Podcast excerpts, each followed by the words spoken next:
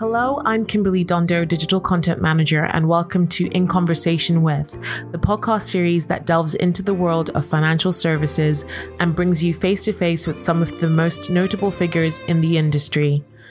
Listen as we discuss topics that are currently facing the industry and hear from visionary CEOs to disruptive innovators as we bring you a diverse array of voices and perspectives. We'll explore the challenges they faced, the lessons they've learned, and the insights they have to share about the ever evolving landscape of financial services.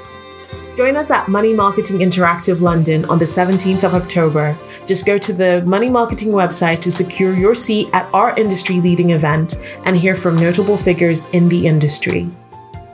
See you there.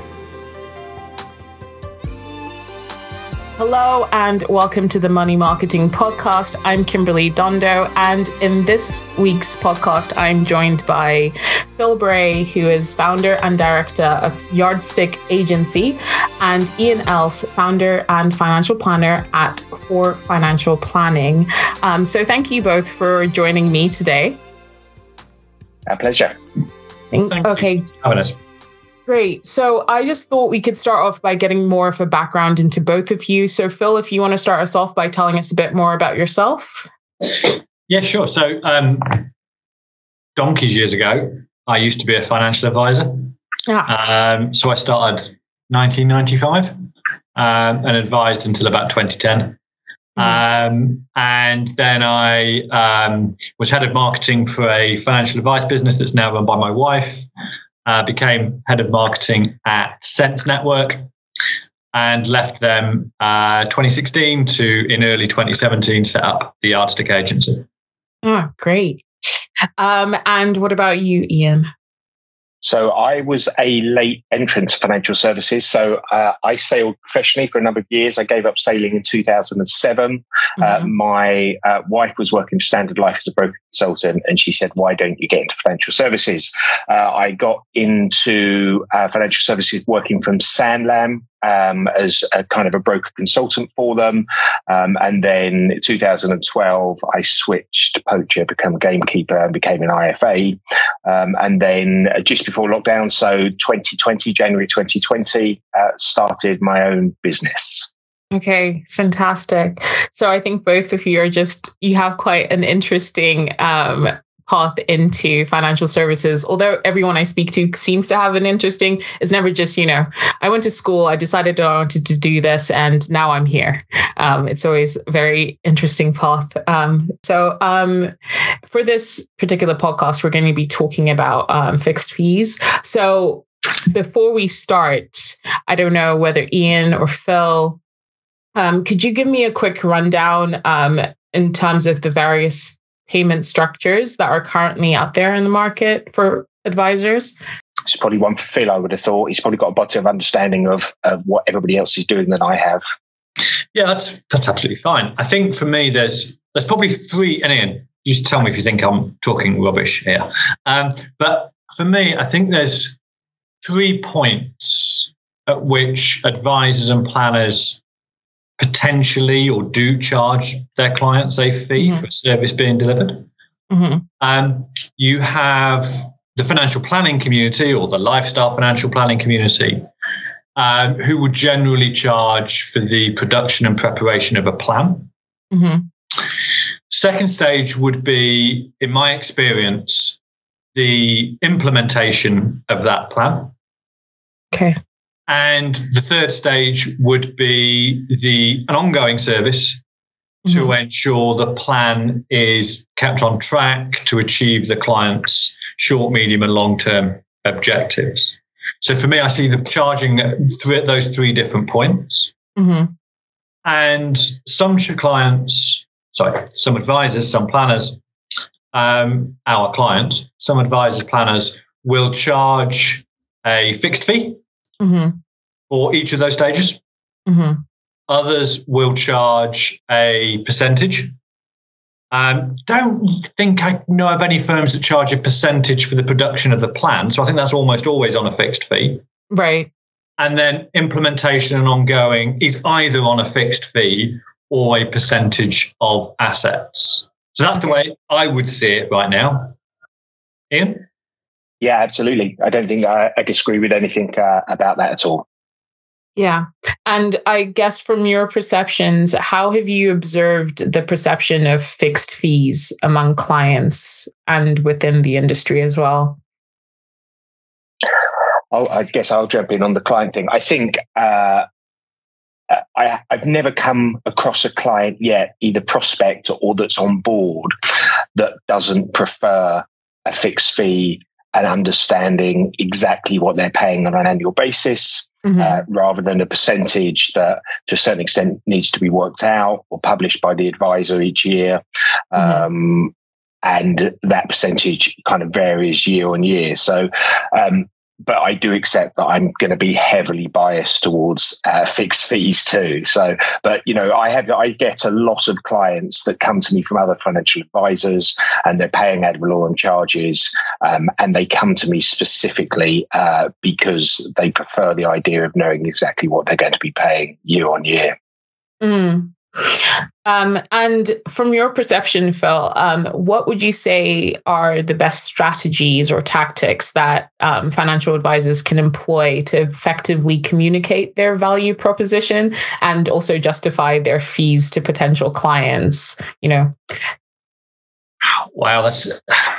Is that a big that's question? A big, Sorry. it's a huge question. Massive. It is a huge question. I think the best way would be to uh, invest in a time machine, um, travel forward a few years, and let the prospect, the potential client who's sat in front of the planner right now, see that value. Yeah, yeah, that's um, true. but since Elon Musk hasn't yet invented a time machine, that would we trust Elon to do that though? um, so for me, and again, Ian might have a different perspective, but for me here, the the way to do this, the way to demonstrate value, there's, there's, is there's two ways of doing it. You can tell somebody about the value they're going to get, or you can mm-hmm. show them what value they're going to get.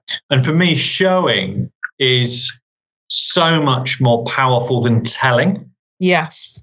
And therefore, for me, advisors, planners should have a portfolio of social proof. Mm-hmm. Social proof being the thoughts and words of others to demonstrate the value that they add. Mm-hmm. And one of the best ways of doing that is client videos. So videos of, I don't know, Ian's clients um, explaining to future clients of Ian the value of working with Ian. I think mm-hmm. online ratings and reviews have got a part to play as well. Mm-hmm. Um, but video, seeing someone like me, if I'm thinking of being a client of Ian's, I'm, I'm mm.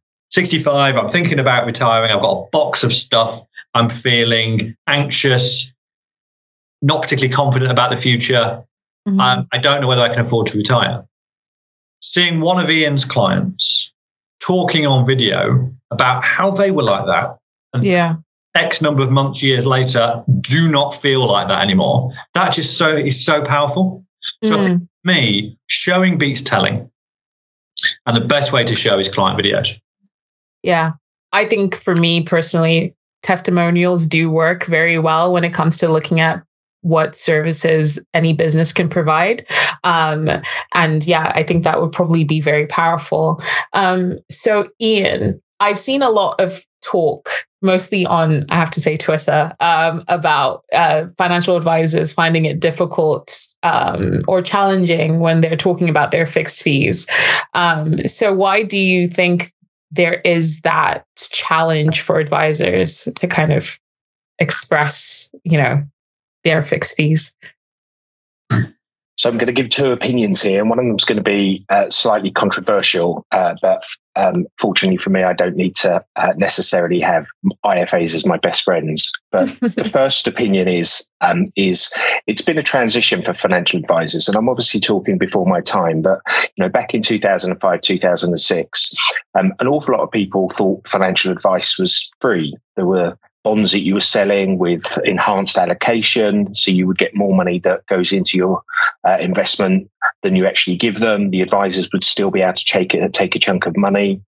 Um, mm-hmm. So you've got advisors that have evolved from initially many years ago almost pretending what they were doing was free. All the uh, value came from the providers. They were never having to pay directly for it. Mm-hmm. Um, so then we had the kind of uh, change with uh, RDR, and it had to change then, and it became uh, a situation where they were having to explicitly charge um, the clients for it. There was no more enhanced commission or anything like that.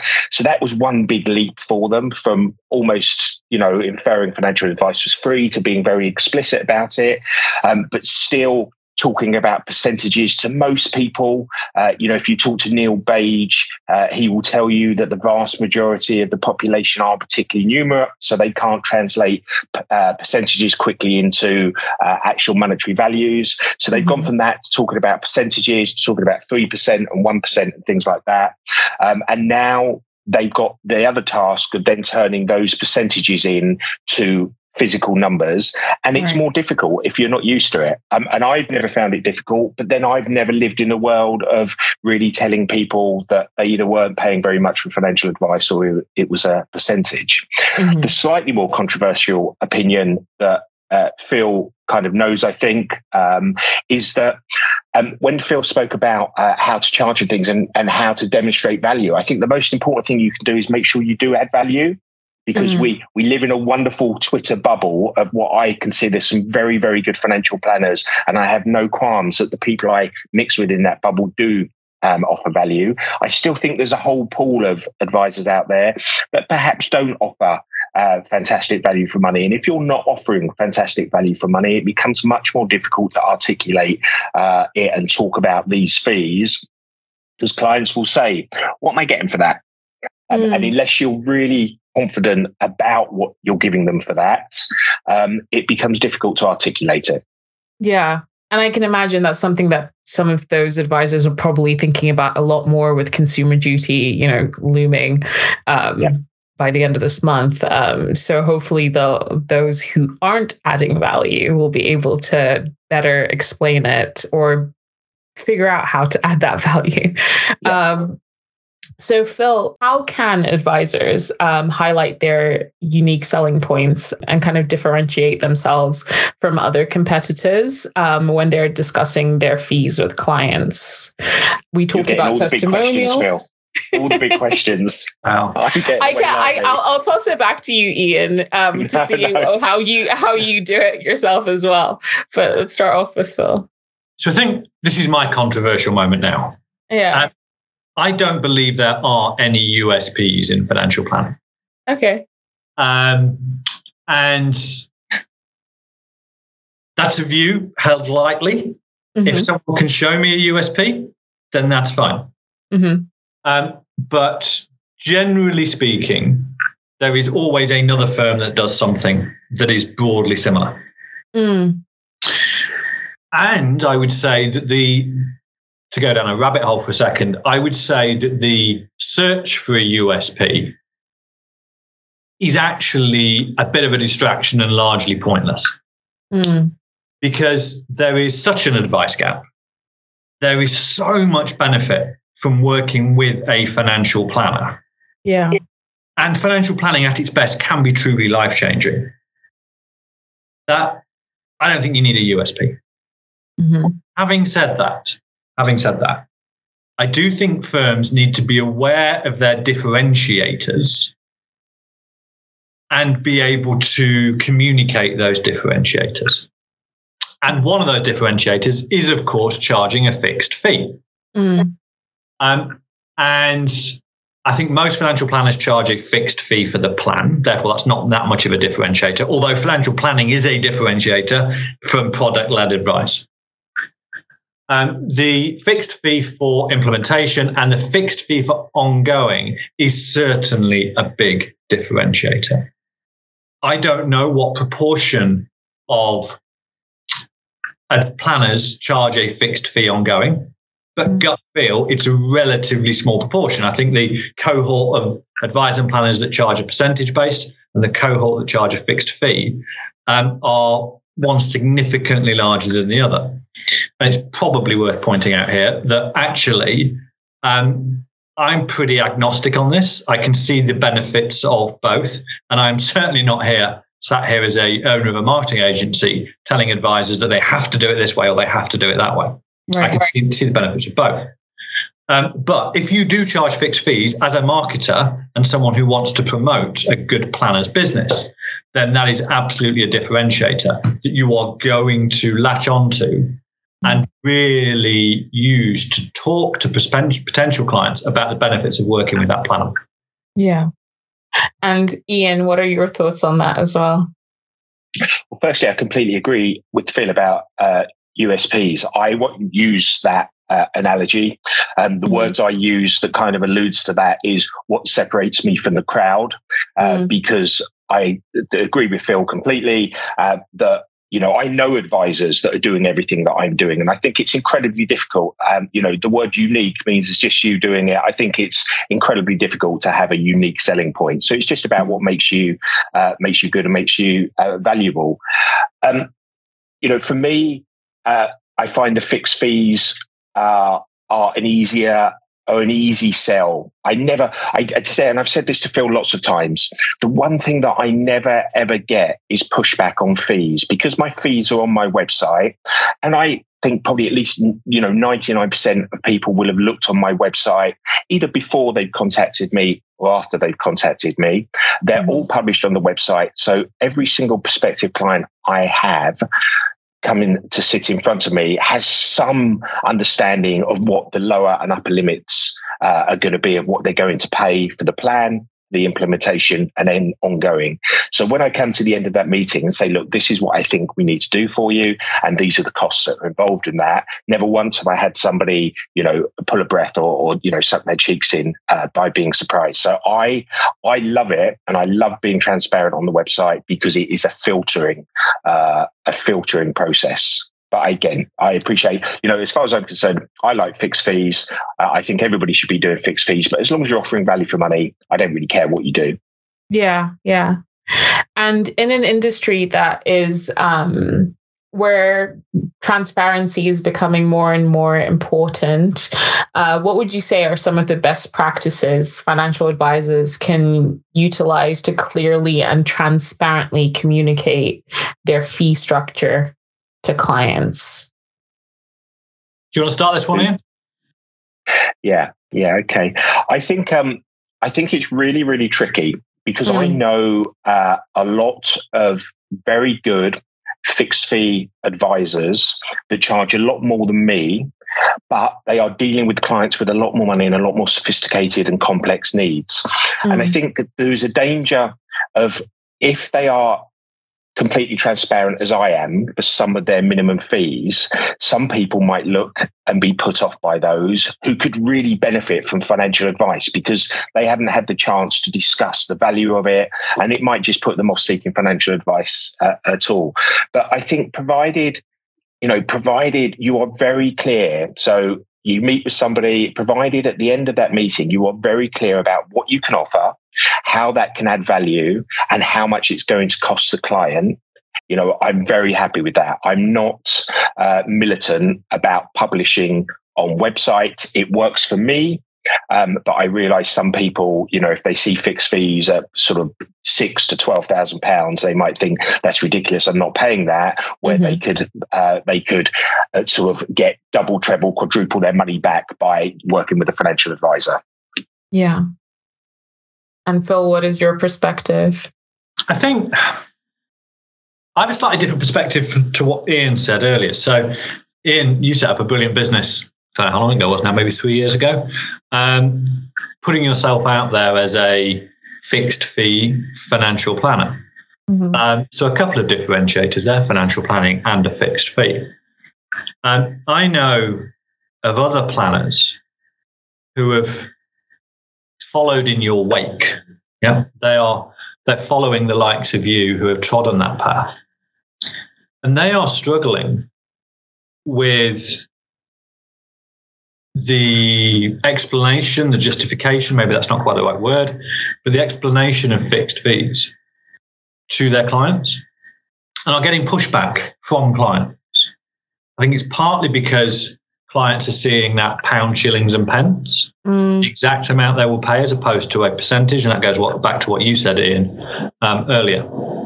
And I think what you said about, about Neil. Um, but I do sit here some fixed fee financial planners early on in their journey thinking, is this worth it? Should I go back to what I knew and could explain and clients were accepting? Or should I continue down this road, hacking as I go, trying to deal with the barriers that are put in front of me? Um, so I it's, it's those sorts of people that I think look up to the likes of you, Ian. Yeah. Um, so, Ian, as Phil said earlier, um, having set up your business, you know, three years ago, um, have you encountered any regulatory or compliance hurdles uh, related to implementing the fixed fees? Is it more trying, less trying? I think, as far as consumer duty uh, goes, which is obviously the big thing at the moment, mm-hmm. um, you know, if I was ever going to wish some extra regulation on financial advisors, um, consumer duty has fallen straight into somebody like, you know, my fee structure's lap. Um, mm-hmm. I've all, already charged on basically the complexity of the advice. So there's three tiers now. You're either low, high, medium, or high uh, complexity. Um, mm-hmm. So it's you know that's exactly what consumer duty is looking for. Um, you know, none of my clients are paying you know significant ongoing fees that they might mm-hmm. be with with other people. So um, it isn't hard for me to show the value um, for those people. Um, I turn a lot of clients away. I'm very happy to send them to Vanguard or something like that, um, or do some transactional work and not take them on as an ongoing client. So for me, um, whilst I wouldn't say consumer duty, well, maybe it has been welcome. We'll see what happens to it. But for me, consumer duty has not been a headache. One bit because you know as I developed the business with Phil's help and the, the rest of the team at, um, at Yardstick, you know we worked very hard on showing what it is I offer, what you'll get for it, what puts you in a different fee category from you know Joe Bloggs down the road. Um, mm-hmm. So it's been quite uh, you know quite simple for me to demonstrate that. Um, I can't, you know, I look at what's coming out, and if I was charging, you know, one percent on an accumulation client with one and a half million pounds, and there are plenty of advisors out there that do and will be, I wonder how I would be demonstrating fifteen thousand pounds a year worth of value uh, from mm-hmm. it. And Phil, on your end, is there are there any considerations um, that have to be taken when you are marketing the your fees as an advisor? Yeah, absolutely. 100%. I think there is. Um, let's just talk about advisor websites mm. um, and fees on that. Um, I, I agree with you. Um, I do not believe the regulator should mandate online fee disclosure.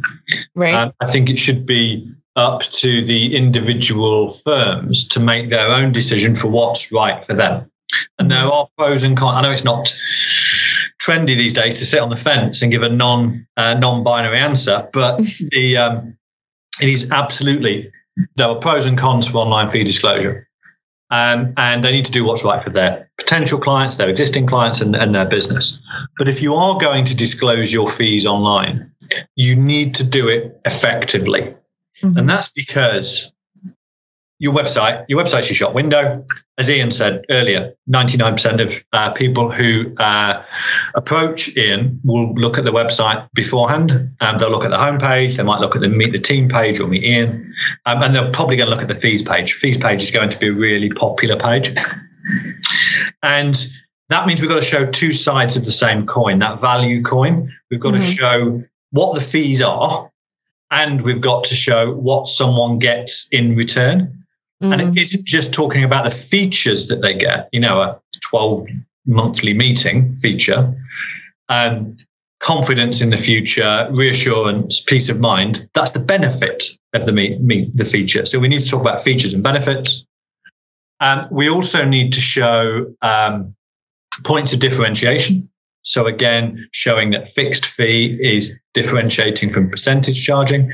I would also potentially be showing some worked examples, um, maybe some examples and comparing um, what the firm charge with what their peers charge and competitors mm. charge to put it into a bit of context. And then, of course, scattering social proof throughout the page so that the potential client looking at it again can be shown the benefits. Mm. So for me, the, the fees page is all important. It's got to explain what's charged and when, the features, the benefits, some worked examples, and some comparisons, and then some social proof. And a yeah. well-designed page, you can get all that in there quite easily. And kind of building off of that, um, in both of your kind of expertise and knowledge, what are some of the specific channels, marketing channels or platforms that financial advisors can utilize to showcase their expertise and value? Is it LinkedIn, Twitter? Like where can they, you know, get in front of those clients? What's working for you, Ian, at the moment?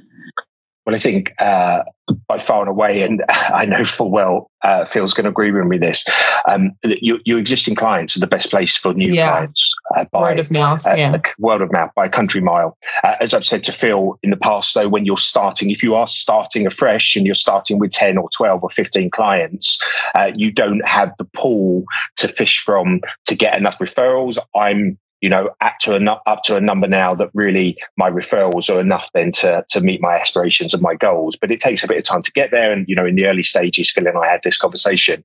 Um, I think it's just important um, if you listen to people like just Seth Godin, um, you just need to. Um, I think more than the channels, being authentic is the most important thing you can possibly do on social media.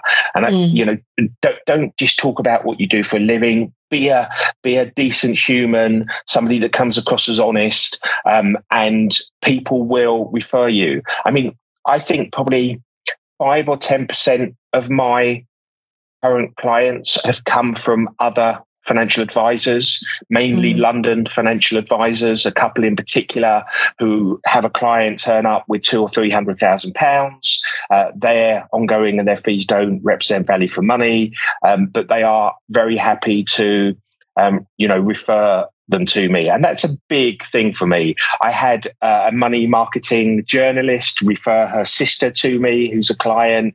You know, things like that mean the absolute world to me because it's my peers that are saying, Do you know what, we trust you in, uh, mm. we like what you do. Um, you know, and I think you can help some of these people.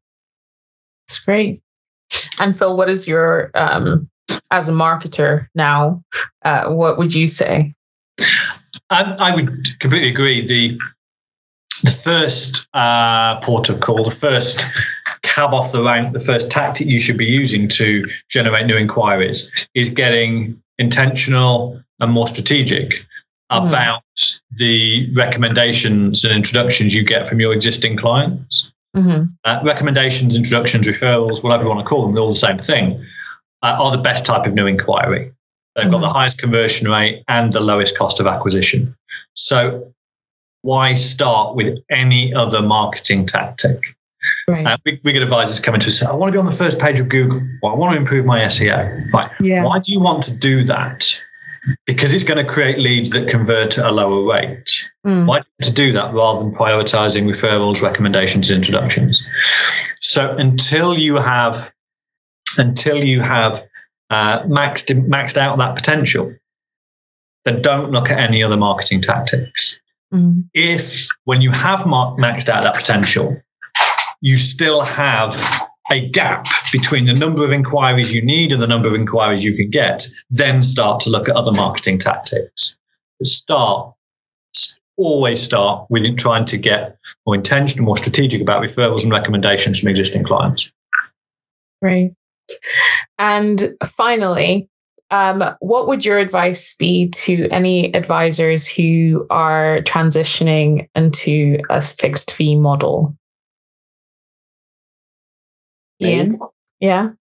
Um, I think it would, to start with, be incredibly clear about your value proposition. I think when you are pitching your fees to somebody, um, I think clients uh, I think everybody has a sixth sense to somebody being honest and straight with them. And I think if you really believe in your value proposition and that it adds value, it becomes much, much easier uh, to sell.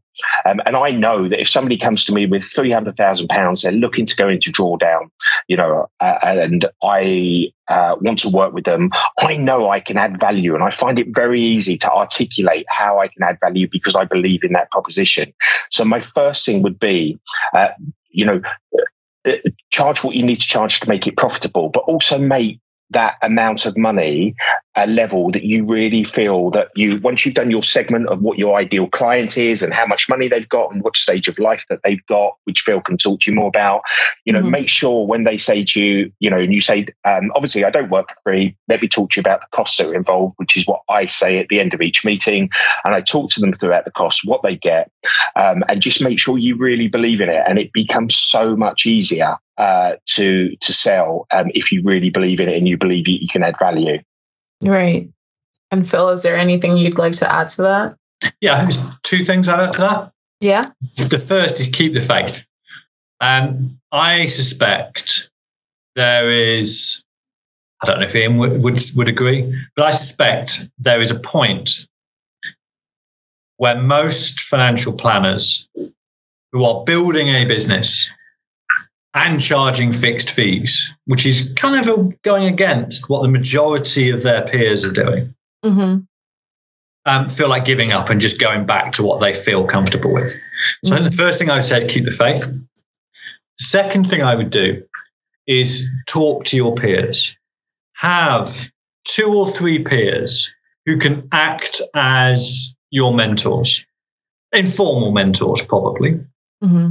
But people who you can pick the phone up to when you are having that crisis of faith mm. in what you're trying to do, and they can just bring you back on and correct your course and just give you the I don't know, motivation to carry on. And we're in a we're in a very giving profession.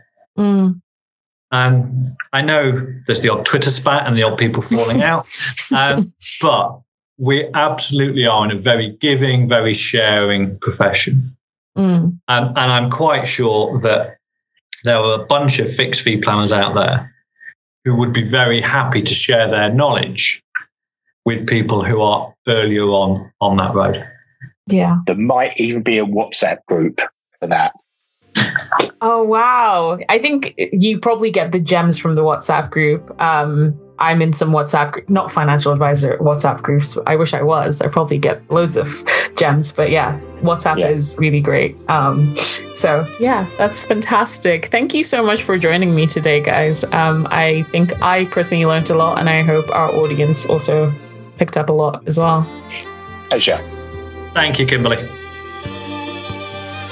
Thank you for listening to In Conversation with. We do hope that you enjoyed it. Please do keep up to date with all our new releases via Podbean, Apple Podcasts, Spotify, and everywhere else you get your podcasts from.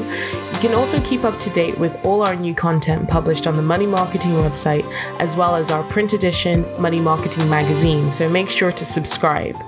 Follow us on Twitter, LinkedIn, Facebook, and Instagram.